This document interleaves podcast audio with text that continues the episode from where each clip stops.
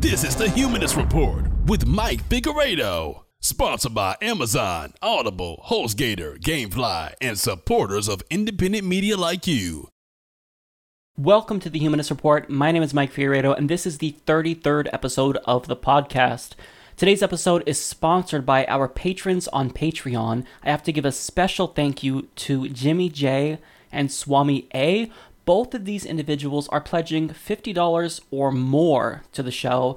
Uh, so, first and foremost, thank you both so much. You can follow them both on Twitter. I'll put their uh, Twitter handle on the screen. Uh, look, I always want to stress this. Please don't ever feel under pressure to donate and contribute. Even the fact that someone would give a dollar blows my mind.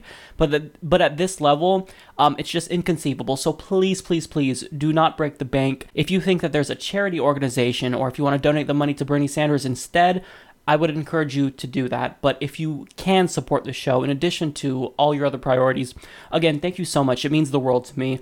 Um, and uh, I also want to thank everyone else who is supporting us on humanistreport.com and on patreon.com. On today's episode, I will be talking about the Washington Post's bias against Bernie Sanders. Also, coming up is Hillary Clinton's general election problem, as well as down ticket Sanders Democrats and I'll be talking about the assault on racial minorities at Donald Trump rallies. All this and more on today's episode. Stick around, I hope you enjoy the show. We already knew that the Washington Post was biased against Bernie Sanders, but they decided to take it a step further and have an actual anti Bernie Sanders marathon. So, according to the media watchdog group FAIR, fairness and accuracy in reporting, they posted 16 negative stories about Bernie Sanders in 16 hours. So, to give you some examples of those headlines, what Bernie Sanders still doesn't get about arguing with Hillary Clinton. Clinton is running for president, Sanders is doing something else. Here's something Ted Cruz and Bernie Sanders have in common. Nice. An awkward reality for Bernie Sanders, a strategy focused on whiter states. Now, to summarize, all of these posts paint his candidacy in a negative light, mainly by advancing the narrative that he's a clueless white man incapable of winning over people of color or speaking to women. Even the one article about Sanders beating Trump implies this is somehow a surprise, despite the fact that Bernie Sanders consistently outpolls Hillary Clinton against the New York businessman. Now, what do they have to gain exactly by slandering Bernie Sanders? Well, the Washington Post was sold in 2013 to libertarian Amazon CEO Jeff Bezos, who is worth approximately 49.8 billion.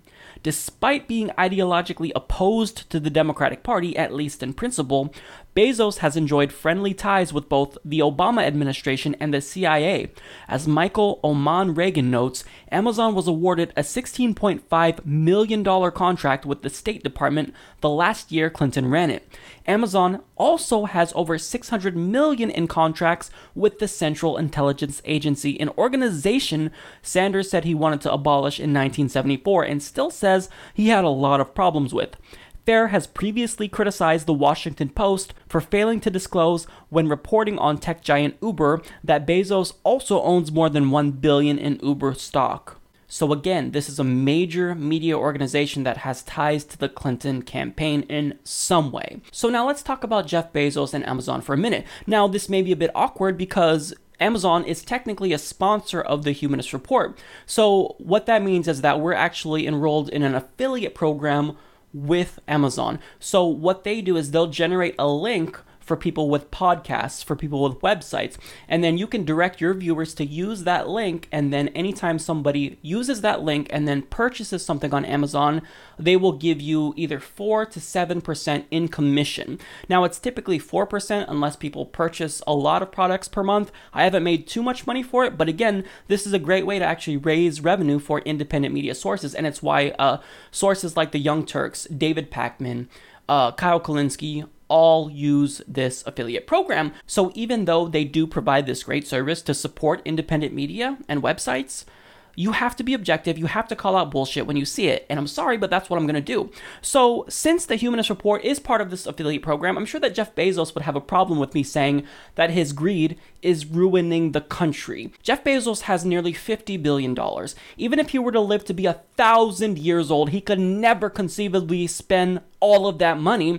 Yet, there are various reports about Amazon where they are paying their workers unfair wages And furthermore, they're basically working in really unfair working conditions. There are some reports that literally state that people come to work in tears because of how bad the conditions are at Amazon. Furthermore, if his wealth and greed wasn't enough, he's presumably supporting a candidate that will enrich his wealth even further because that $50 billion, it's not enough. He has to get even richer and uh, get the State Department and the CIA to sign contracts that will enrich his wealth. So even though he claims to be a libertarian, it seems as though he actually really likes government and has profited from the government. So in actuality, he seems more like a corporate fascist to me than anything. Here's the thing about the Humanist Report. I will continue to report the truth and use facts and be objective regardless of the consequences. So if that means coming on air and talking shit about a sponsor, guess what? I'm going to do it. Now, I want to get back to the Washington Post. So, they responded to this by posting an article with the title Now the Washington Post ran 16 positive stories on Bernie Sanders in 16 hours. Hashtag bias. Now, here's what they said to defend themselves. In what has to be some kind of record, the Washington Post ran 16 positive stories on Bernie Sanders in 16 hours after his upset victory over Hillary Clinton in Michigan's Democratic presidential primary. It's obvious. The Post has a pro Sanders bias. Are Post journalists even capable of criticizing the Vermont senator? Doubt it. So basically, they're going to play the sarcasm card in case you haven't uh, noticed that. Uh, but here's the thing. Their bias has already been exposed. Now they're just doing this to cover their asses. We already knew that they were biased. I covered a story about a month ago where their editorial board wrote an article saying that Bernie Sanders' campaign is fiction field and it's not based on reality. Their entire editorial board penned this article. So if the editorial board pens this, then obviously that's representative of the aggregate Washington Post. Sure, you'll have some people who uh, don't agree with that and some people who will write pro Bernie Sanders articles, but by and large, we know the organization is biased, and also that's in part due to a conflict of interest with your owner, Jeff Bezos. Now, here's the thing Hillary Clinton supporters will push back and say, Mike, you're either being conspiratorial or you're just overly biased yourself in favor of Bernie Sanders, so you're a hypocrite. But here's the difference between me and the Washington Post. See, I'm very open about who I support. I've worn Bernie Sanders shirts on the podcast. I've literally titled one episode The Bernie Sanders Report. See, I'm open about the fact that I support Bernie Sanders. What the Washington Post does is they try to hide the fact that they're in support of Hillary Clinton, and they write these articles under the guise of neutrality when in actuality they're trying to mislead people. See, here's the thing what they do is they argue against Bernie Sanders using hyperbole. They don't provide any evidence or data to back up their claims. But for me, I'm objective. I actually use facts to state why Bernie Sanders is a better candidate than Hillary Clinton. I don't resort to hyperbole. I don't resort to ad hominem attacks on Hillary Clinton. All of my critiques are substantive. That's not the case with the Washington Post. If you don't like the position that I'm coming from with support of Bernie Sanders, you can click X, you could tune out, you could hit dislike. But I'm not lying to you. I'm telling you I support Bernie Sanders, and I'm giving you reasons based on facts and statistics and evidence why not only he's a better candidate, but he's better on policy than Hillary Clinton. They don't even try to back it up with data. They don't even try to make a compelling argument. They just make these outlandish claims that his campaign is fiction filled and whatnot. Look, here's the deal. I'll put a link in the description box if you want to see uh, me break down that article because it was absolutely ridiculous and it proved that they're biased. And see, here's the thing humans are naturally inclined to have preferences all these media pundits, they're clearly in the tank for Hillary Clinton, at least most of them are, and so they pretend to parade around as these neutral commentators, when in actuality, they either have financial ties to Hillary Clinton, I've talked about this as well, or they just support Hillary Clinton, which is fine. Just be upfront about your support, and it wouldn't be that big of a problem. You can't deny the fact that Hillary Clinton has a trustworthy problem. Now, the reason why is because she won't release her Goldman Sachs speech transcripts. Uh, she is claiming that she's going to regulate Wall Street, even though she took $15 million from them. Uh, she's given speeches on their behalf and was paid $225,000 for each of them. And she claims that she'll curtail fracking, yet the Intercept reports that she's taking money from pro fracking companies. So they explain on Wednesday the Clinton campaign was to hold a 575 a head fundraising lunch at a Ritz Carlton hotel on the Northern California coast, hosted by Alyssa Wood, a partner at the international private equity firm Kohlberg Kravis Roberts and Co. In 2009, KKR began heavily investing in fracking, purchasing large shares of three North American oil and gas companies and selling two of them for billions in profits. A third was hit hard by plummeting gas prices and declared bankruptcy last year, but KKR was not deterred and still owns a large portfolio of small fossil fuel companies, at least two of which, Cinco Industries and Comstock Resources, use fracking. Now, additionally, an investigation by Mother Jones found that Hillary Clinton personally lobbied for U.S. fracking rights overseas as Secretary of State. Speaking at a 2010 conference, conference of foreign ministers, Clinton said, I know that in some places it is controversial, but shale gas is the cleanest fossil fuel available for power today. The problem is that she's lying. Fracking is not good for the environment. So, fracking is a mining technique used to extract natural gas from shale rock. It releases vast quantities of methane into the atmosphere and groundwater, frequently poisoning the water supply of nearby communities. And some studies have confirmed that it even causes earthquakes. So, fracking is not environmentally friendly, and furthermore, it poisons us. So, how can we trust that Hillary Clinton will be taking money from pro fracking companies, taking money from the fossil fuel industry, and then she's still going to do something about climate change? See, if we don't get a candidate that's serious about climate change, that's serious about actually being a leader and taking on climate change around the world, it may be too late for us. The window to act has already gone, but we can prevent more serious consequences of climate change from coming to fruition if we actually act soon. Regardless of what we do, the sea level is going to rise. There's going to be really bad consequences that we don't even know yet. I mean, many of it is uh, unforeseen. But if we act, we can stop some of that. We can ameliorate the, damage. Uh, but by supporting a candidate that is not serious about tackling climate change, that's not just problematic and immoral, but it could literally contribute to the end of humanity. If we don't if we don't stop climate change, if we don't get a handle on this and elect a candidate that's going to be a leader around the world, that's going to push other countries in the correct direction, it's over. It's over. Now, I'm not trying to be uh, use hyperbole. I'm not trying to be uh, catastrophic just to galvanize you to support Bernie Sanders. I care about the climate. And Bernie Sanders is not taking money from fossil fuel industries. He does not support fracking. He states that he wants to ban fracking. Hillary Clinton, she is in support of fracking. Now, of course, she has all these stipulations. You know, there has to be certain conditions met, but we know that she's getting bankrolled by pro fracking companies. She's getting uh, money from the fossil fuel industry, so I can't trust her. I'm sorry for being skeptical that a candidate who's taking money from these horrific, immoral companies who are destroying the planet isn't going to do anything about it. Because if she plans to regulate uh, climate change, for example, well, she can get a call from one of these donors and say, hey, Hillary, I don't like what you're doing. So this is something that is so troubling. Perhaps the most troubling aspect about Hillary Clinton as a candidate. Now, the other troubling thing is that she's a war hawk, and uh, I don't want to send more American citizens overseas to die. I don't want citizens abroad to die because of our horrific war hawkish foreign policy uh, candidates that we elect.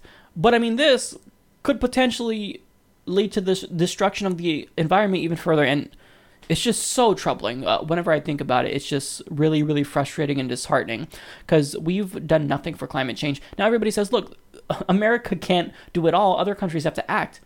Yeah, but you don't understand. If you look at international agreements, such as the Montreal Protocol, which basically saved the planet from the big hole in the ozone layer, there's always been a leader there's always a leader that's behind these big environmental uh, policies. Now, if the US is not a leader on this, nobody's going to be inclined to act. So Hillary Clinton has got to give back this money. If she's serious about winning, if she's serious about climate change, prove it to us. Put your money where your mouth is. Give back this money. Do not accept it from pro fracking companies. Do not accept money from the fossil fuel industry. Before, when she was told, uh, when somebody told her that she took money from them, she acted like, oh, I, I didn't know we were taking money from them. This is why you have a trustworthy problem, Hillary Clinton. There's some more bad news for the Hillary Clinton campaign. So, according to a poll by NBC News and the Wall Street Journal, 33% of Bernie Sanders supporters cannot see themselves supporting Hillary Clinton in the general election. This is very, very problematic for her, and uh, this is another reason why the unelectability myth that keeps perpetuating about Bernie Sanders is just false. Because if you have that large of a percentage of Democratic voters not willing to support a candidate that uh, the Democratic Party puts forward, that's really troubling. And furthermore, another troubling aspect about the Hillary Clinton campaign is that she tends to win big when turnout is low. That's not someone you want to put up against the Republican in a general election, considering the fact that their numbers are pretty high when it comes to turnout. So this is really scary. Now, basically, this crowd of 33% uh, is in direct reference to the Bernie or bust crowd. Now, a lot of people have been wanting me to talk about this, uh, so let's do it. So here's the thing about the Bernie or bust crowd their existence is good for this race because just how Donald Trump uh, threatens to run as a third party candidate keeps the RNC in check from being too corrupt. Well, the Bernie or bust crowd keeps the DNC from uh, doing too many corrupt tactics. If they tip the scales in favor of Hillary Clinton too much, then that could upset many Bernie Sanders supporters. So just kind of having that check keeps them from getting too corrupt for the most part, although they've largely ignored Bernie Sanders supporters. Now, many people want to know, Mike, are you Bernie or bust? I've I've had the questions on Twitter, on Facebook, on YouTube. I really feel like I don't have to think about that unless the time comes where it's a certain reality. There are good reasons to support Bernie or bust, and there are bad reasons to support Bernie or bust, just objectively speaking. Uh, so, furthermore, here's the thing if you don't support Hillary Clinton, particularly if you're in a swing state, well, then you would assure that a Republican would win potentially, and then they would appoint the next probably three Supreme Court justices, and that could be problematic. But on the other side of the coin, if you do support Hillary Clinton no matter what, and you're a Bernie Sanders supporter, then you're basically given the Democratic Party permission to move even further to the right than they already have, and you're basically allowing them to put forth these centrist, corporatist uh, Democrats and vote for them no matter what. So they're going to continue to abuse you. Now, Hillary Clinton supporters, they'll use this condescending trick and say, oh, what, you're not going to support Hillary Clinton? You're going to vote uh, for Donald Trump? Uh, no, that's that's not the only option. Uh, and I'm offended that you would assume I would ever vote for any of those despicable Republicans because let me just say, all four of the Republican candidates are not just bad candidates for the presidency, they're despicable human beings. Uh, the racism, the theocratic nature of them, uh, the way that they won't even acknowledge climate change is it's bad not just for uh, the presidency, it's bad for the human race because all these idiots deny climate change. I'm realistic about this. I know that if I cast a vote for a, a third party candidate, specifically the Green Party, I would probably vote for Jill Stein if I were to do that. Uh, I know that there would be no chance that she'd be elected given our current electoral system. Now, look, people will say, Mike, you say we're in, we're in a two party system. That's not true. We have more parties. Right, but uh, the way that you measure it in terms of political science terms, because I study electoral engineering as part of my degree, is uh, you have to look at the effective number of political parties that we have. So when you look at it that way, how many parties are actually electorally viable, we live in a two party system. And if you really want electoral change, you have to push for electoral reform. And that's what I want. I would prefer a proportional representation system because I think that the US has really diverse ideological preferences, and two parties just isn't sufficient. Now, this is a thing called Duverger's law. In majoritarian systems, it's always going to push down on the number of parties you have. So when you vote third party, here's what you do you send a message to the Democratic Party that uh, you're not going to support their centrist corporatist candidate. You support a candidate that actually represents your views. And even though they most likely won't receive this message or give a shit, still, it's a very symbolic gesture. Now, this is either called, uh, when you vote for a third party in a two party system, this is called either vote wasting or it's called vote protesting in political science terms. Now, the term vote wasting seems like actually um, a lot worse than it is. What it just means is that you vote waste because uh, the vote that you cast will not actually go to the winning candidate. You vote waste in a lot of states. Like, for example, if you vote for a Republican in a blue state, you basically vote waste because there's no chance that you're going to get representation given the current political climate. So, uh, am I Bernie or bust in the end? I don't know. I'm not going to think about that until the end. Uh, just currently speaking, I would probably lean towards voting for Jill Stein in protest, but in the end, I don't know. I might support Hillary Clinton depending on the candidate that uh, is up front. This is a personal decision, and it's one that I don't want to have to make. I'm going to think long and hard about it if it comes to that, but for right now, I'm putting that out of my head. I'm not worrying about who I'm going to vote for if Bernie Sanders loses, because right now he still has a chance. We can still win this thing. He's not out of the running yet, so that's what I'm going to focus on rather than the Bernie or bust movement. But getting back to this, the 33% statistic is so bad for Hillary Clinton. It's so bad for her. Uh, so she's got to stop attacking Bernie Sanders. She's got to do her best to win over his supporters if she wants any chance of winning in the general election. So she's got to stop running this dirty smear campaign.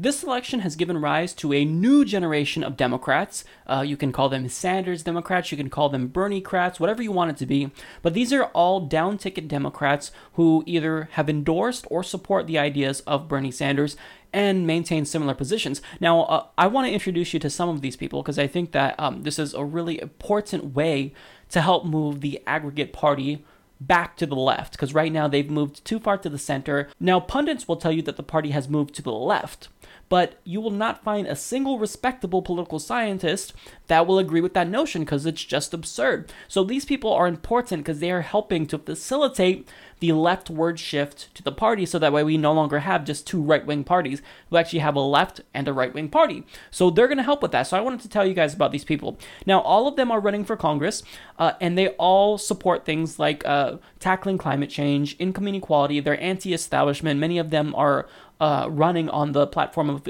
getting money out of politics and overturning Citizens United.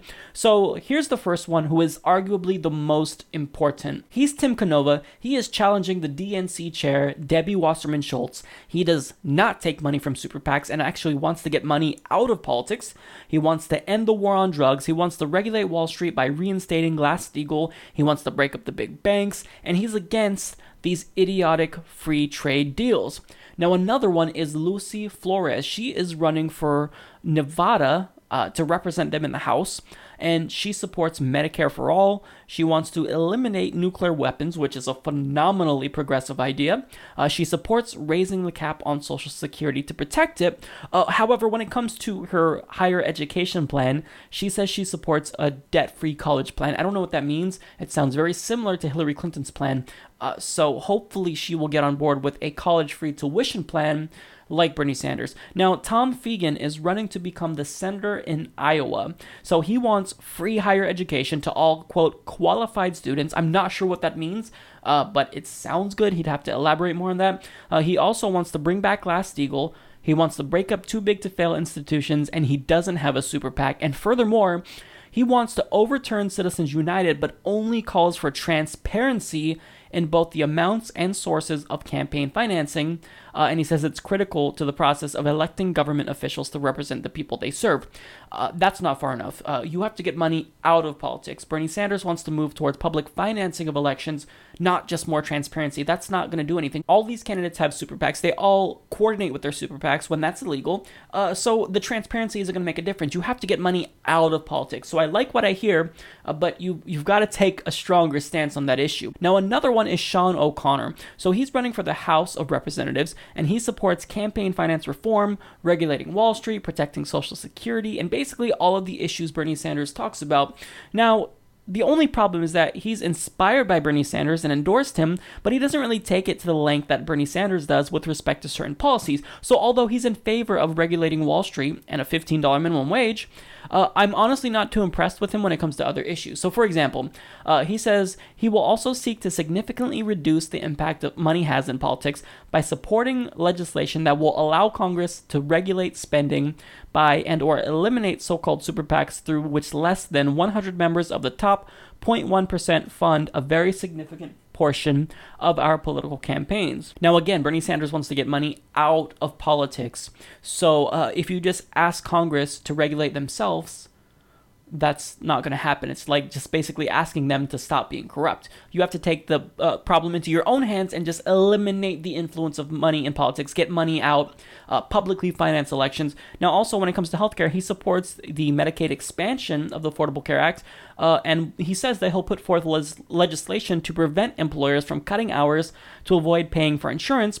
But again, uh, you got to get on board with Medicare for all. So uh, these these are great candidates. Uh, they support a lot of the ideas of Bernie Sanders, but I just want to show you that uh, they don't support all the ideas of Bernie Sanders. Now, another one is John Fetterman. He's running for the Senate in Pennsylvania, and he supports the Black Lives Matter movement, LGBT rights. He actually performed the first same sex marriage uh, Allegheny, Allegheny, I don't know how to pronounce that county, uh, and he, he, wants to protect consumers from predatory payday lenders. Uh, there's Bao Nguyen, who is running for the House of Representatives to represent California's 46th district. He supports LGBT rights, racial justice, legalizing marijuana, fair and humane immigration policy. Uh, but he wants to make college affordable. He'll protect uh, Social Security, but won't mention uh, raising the cap and he doesn't say anything about Medicare for all. So we see a lot of Bernie Sanders represented here, but not fully. Now there's also Tom Rue. He's actually challenging Paul Ryan, uh, but he has basically a 0% chance of winning because uh, Paul Ryan's district is heavily conservative. And I won't tell you his policies because his website is a nightmare to navigate, but he definitely has this quirky character about him, kind of like Bernie Sanders, that makes me uh, think he's kind of endearing.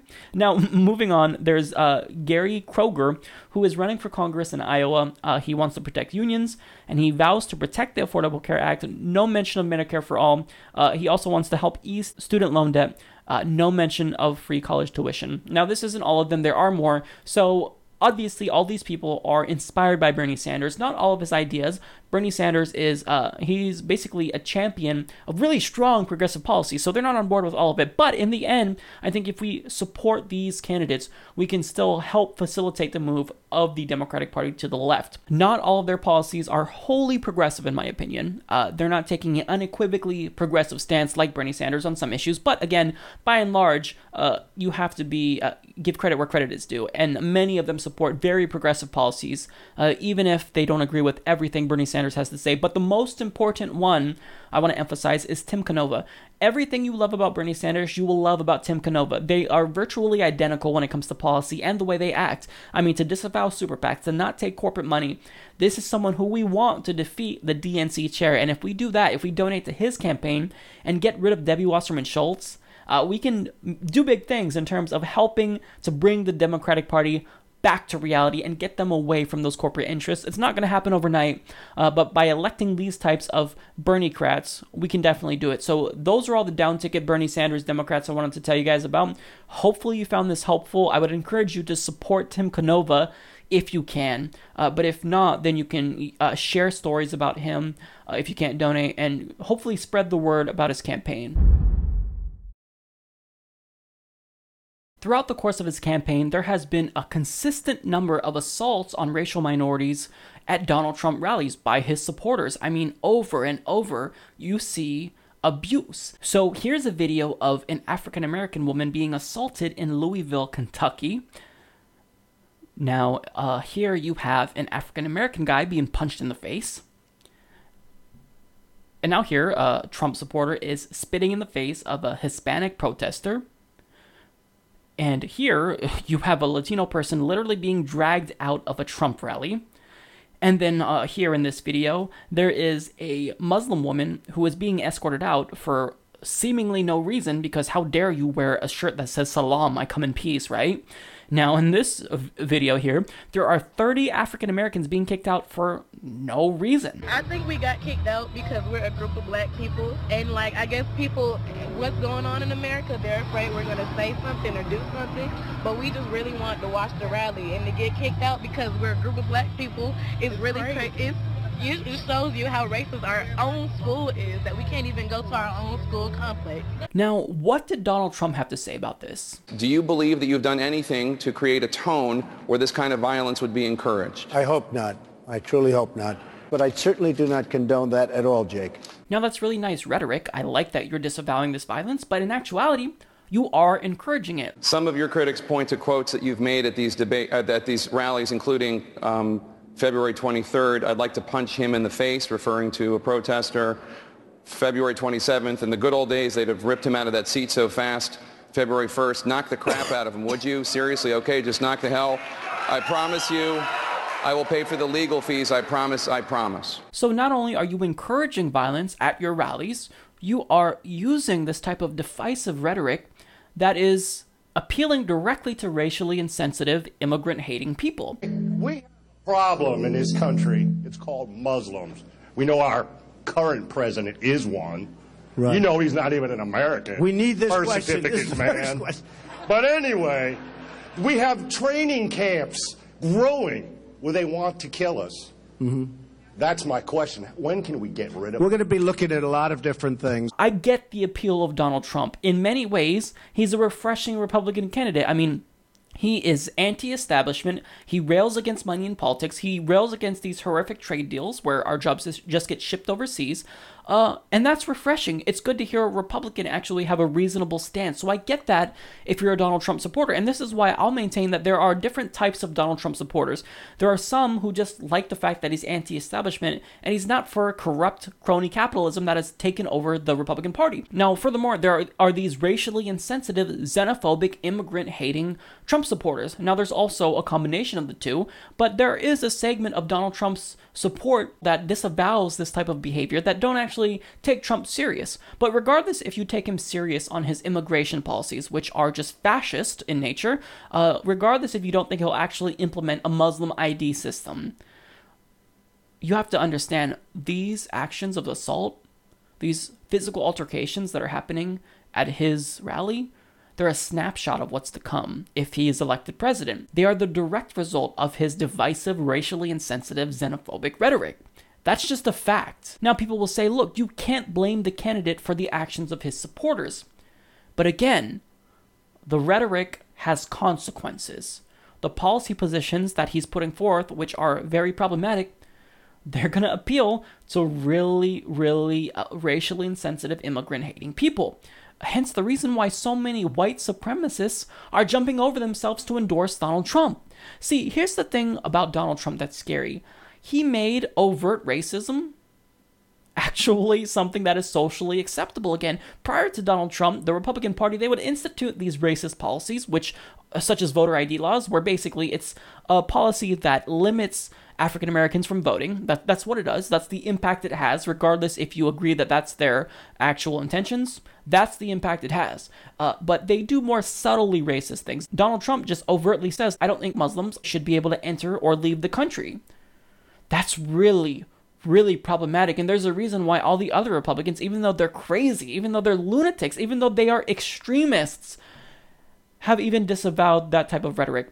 To want to kill civilians and still have supporters support you, even though you have these other uh, economically populist, arguably policies, it's troubling. It's really troubling. So again, you may think that the connection between his rhetoric and these type of physical assaults on racial minorities that go on at his rallies are just, you know, it's a spurious relationship. It, it, there's no connection. Well, I hate to tell you this, but you're wrong. Rhetoric has consequences, and Donald Trump's rhetoric is so extreme that he is encouraging violence. So Donald Trump is a dangerous candidate. We don't have to actually elect him to see the consequences of his rhetoric, of his divisiveness. We already seen that, and these rallies prove that.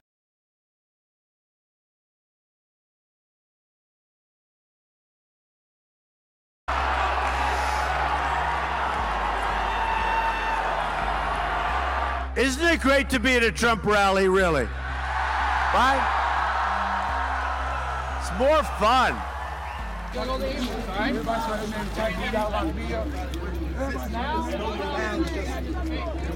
What happened at this rally tonight certainly wasn't a love fest, as you have said. You know, there was a lot of love.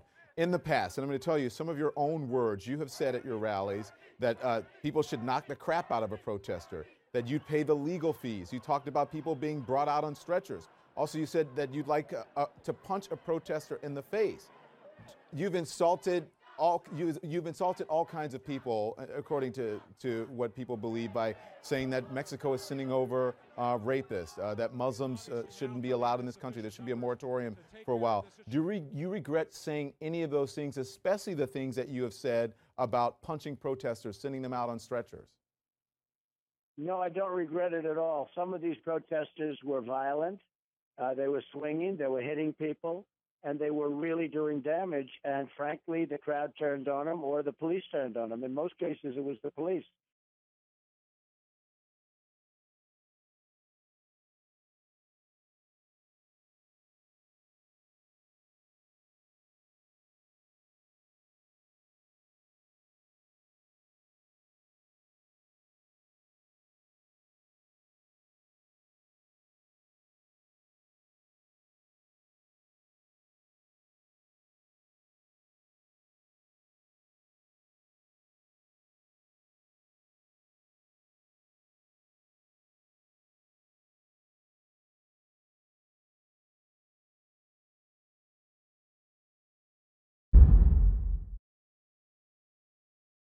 The DNC chair, Debbie Do Anything for Hillary Wasserman Schultz, has instructed media outlets to stop reporting about the superdelegate count. So, what she has told them to do is to stop including superdelegates in their pledged delegate counts as well. So, the Huffington Post explains that the way the media is reporting this is incorrect, Wasserman Schultz told Rachel Maddow of MSNBC on February 20th there are not pledged delegates or superdelegates earned at any of these caucus contests. She went on to note that superdelegates are free to decide who to vote for anytime up until July and can change their mind at any time. One reason they can't be reported as being conclusively attached to any particular candidate. So, combining them, the voted on or earned delegates and superdelegates at each phase of this contest is not an accurate picture of how this works, she said. It's really important to report these superdelegates in a completely different way, she added, in the event her repeated admonitions on the topic had been unclear. So, even though Debbie Do Anything for Hillary Wasserman Schultz has basically spit in the faces of progressives at every turn,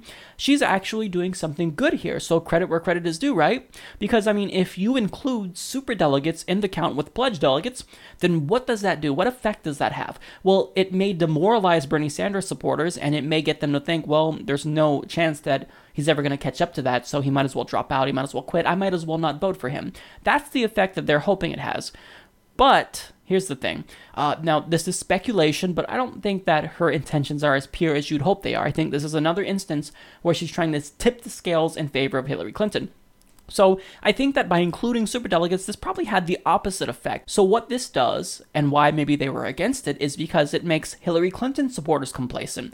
They see the strong delegate lead, and maybe they don't go out and vote because they don't think they have to. Uh, it's inconvenient. You don't want to stand in line for hours, so why vote if Hillary Clinton is going to win if she's inevitable, right? And another reason is that some Hillary Clinton supporters may even vote Republican, not because they support Republicans, but they could do this strategically because if they think that Hillary Clinton will actually win in their state, then what they're going to try to do is vote for a Republican in open primary states, so that way they can basically pick who she competes against uh, and this is problematic, as you saw with Michigan. Uh, Bernie was at a 21 point deficit, and he ended up winning in the biggest political upset in history, uh, in primary history, that is. So I think that this actually had the opposite effect. Now, again, uh, I'm just speculating why she changed this, but uh, she has given us no reason. Uh, to think that she's actually fair and neutral. I mean, she suspended Bernie Sanders for accessing Hillary's voter data. Uh, she limited debates at first. She's done everything she can to spit in the faces of progressives. I know I said that, but I have to say it again because it's so true. I mean, even attacking Elizabeth Warren's agency, which protects consumers from payday predatory lenders, which are terrible, uh, it's just she needs to get out of the party. but first, she has to just stop being the DNC chair because she does not represent this party. She represents Republicans. I don't understand why she remains in this party. She is a Democrat in name, and that's it. So, will the media actually comply with this request? Uh, I don't know. We'll have to wait and see. But I'm glad that she's doing it, even if her intentions may be uh, motivated by helping Hillary Clinton even further, because you have to give voters an accurate portrayal of the delegate count. And when you do this, you mislead voters, and it's just not right. Many people don't know about the intricacies of the Democratic primary process, and they're different on both sides. So, for example, Democrats have super delegates, which they shouldn't have at all. It's just undemocratic. And on the Republican side, they have winner take all races in some states, whereas on the Democratic side, they're proportional. So, this is a really complex, convoluted process. And when media outlets report superdelegates as if they've already been earned, well, it's just misleading. It complicates things, and it it's just misleading to voters, and that's problematic. You want them to get the truth. You want them to actually have an accurate picture of the process that's going on, and you can't do that if you include superdelegates in the process. So, regardless of our intentions, I think this is a good move, and I really hope that the media outlets do comply. So, I wanted to talk about the most recent GOP debate between Donald Trump, Marco Rubio, Ted Cruz, and John Kasich. So, when it comes to who won, I honestly had a really difficult time deciding who was the winner. I'd probably say it's a draw between Ted Cruz and Donald Trump, but you can make the case for either one of them that they were the winner. Uh, and I won't do that, I won't parse that out, but I do want to get to some specific things uh, about the debate that stood out to me. Now, first and foremost, I just have to say when Donald Trump talks about money in politics, when he talks about uh, how super PACs are corrupt and how all these Republican politicians are beholden to special interests, he shines And that is a really, really strong portion of his appeal. I think that if he emphasized this enough, he could potentially get a lot more independent voters. Now, the problem is that he still has these extreme policies. So, for example, he defended killing civilians again, ISIS families. You can't do this. I mean, there's a respectability threshold that you can't surpass if you want to be president. And he not only surpassed it, he ran past it. And saying that you want to kill civilians, commit war crimes, this is absolutely insane. So, on one hand, he, he he comes up with these great ideas about banning super PACs. I don't know if he said that specifically, but he implied that he would rein them in. And then on the other end, he'll say that he wants to kill civilians. He's both simultaneously brilliant but also a nutcase at the same time. But I mean, all of these candidates are extreme in many ways. Uh, Ted Cruz is more extreme than, than, Donald Trump. He's basically a theocrat. Effectively, that's what he is. So I want to get to John Kasich. This is the so-called moderate. This is the one that everyone's holding out for because he's the one person who is not going to be a disaster if uh, if he wins. That's not true. He said last night that he wants to arm the Ukrainian rebels. Now, what he's basically doing is he's facilitating a proxy war between the US and Russia by doing that. That is that's inconceivable to me. Now, there's problems with other candidates as well. Hillary Clinton wants a Syrian no-fly zone, which could also be very problematic and escalate tensions with Russia because if you institute a Syrian no-fly zone and Russia crosses that, what are you going to do? You're going to shoot down their plane? It's it's just so problematic. We have so many extremists and warhawks in this uh, presidential race that if anyone but Bernie Sanders gets elected, it's going to be horrible for the country and it's just scary. Now, I will commend Marco Rubio because he actually was reasonable. He mentioned the fact when Donald Trump was going on his anti Muslim tirade that there are many Muslim vets who serve the country and are willing to die for the country and they love America. So Donald Trump has got to move to a more reasonable, rational stance uh, and be less divisive if he actually wants to be electorally viable at the national level. You you've condemned so many communities. Uh, I think that you're a danger nationally. I mean, I could see why the Republican parties don't want to put you against Bernie Sanders or Hillary Clinton because you could get your ass beat. Now, let's be fair. Some of the polls do show that uh, Donald Trump does win uh, in head-to-head matchups against Hillary Clinton. Not really against Bernie Sanders though. Bernie Sanders whoops his ass. let's be let's be fair here. Bernie Sanders destroys Trump, and he would destroy Trump. Uh, but again, the his policies are so problematic. If you really want to become a better candidate, move towards emphasizing actual real policies like getting money out of politics and banning super PACs. And that's what you can do. But in the end, I have no idea who won. It's between Donald Trump and Ted Cruz, but I'm just going to call it a tie.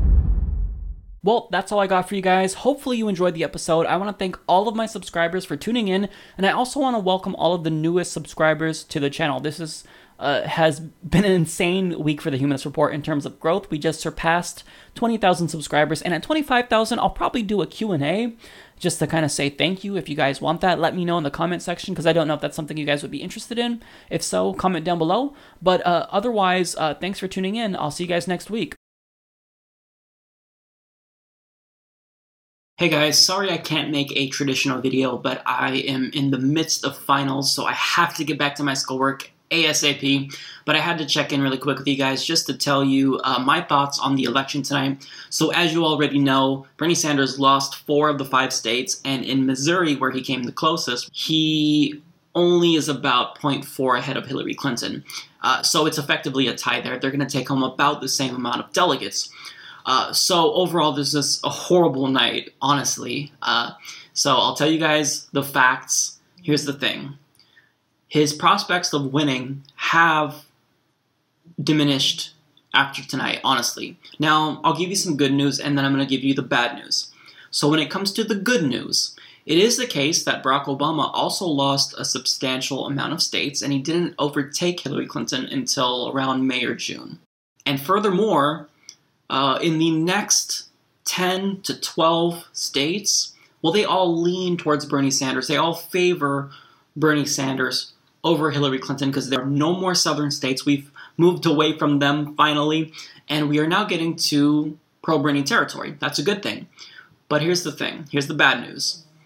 Um, even though it's the case that Barack Obama also lost quite a bit of states, he didn't lose them by significant margins.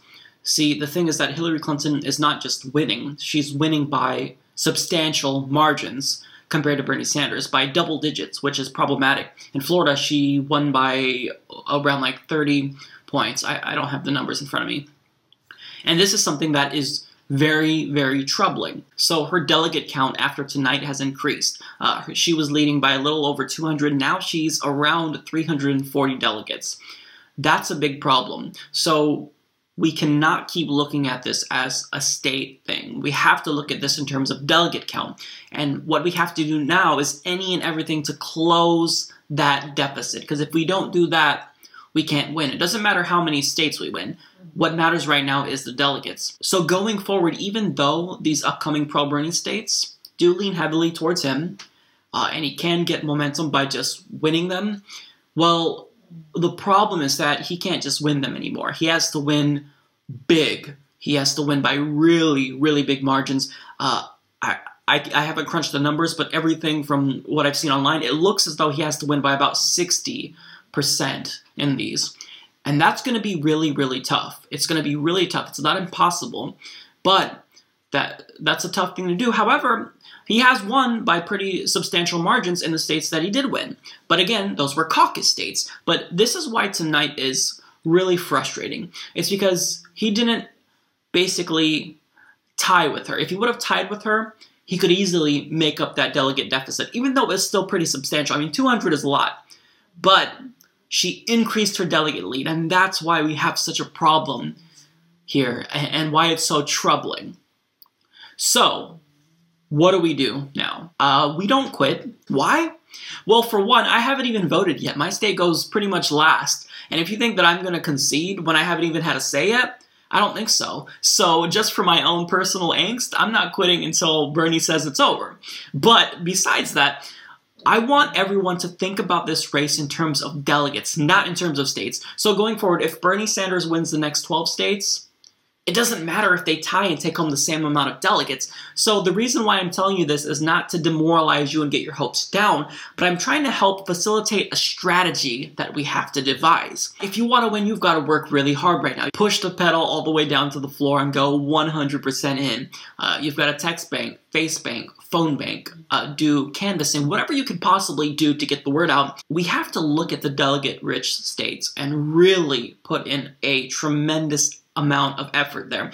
So California has a ton of delegates. If he can win big there, then he could make up a huge portion of that deficit right now in terms of delegates. The prospects have admittedly diminished of him winning. That's that's a fact. That's a fact.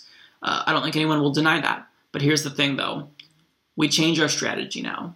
Now we really focus on getting delegates and closing that gap. I recommend visiting the Bernie Sanders subreddit because they always emphasize the grassroots part of this campaign, which I think is fundamentally important. I mean, donating is great, but actually putting in the time and effort to call people, that's going to make a huge difference. And if everyone does it, then you can really, really help. So that's my take. Stay focused. It's not impossible, but it will be difficult. Um, it's just a matter of how hard you want to try.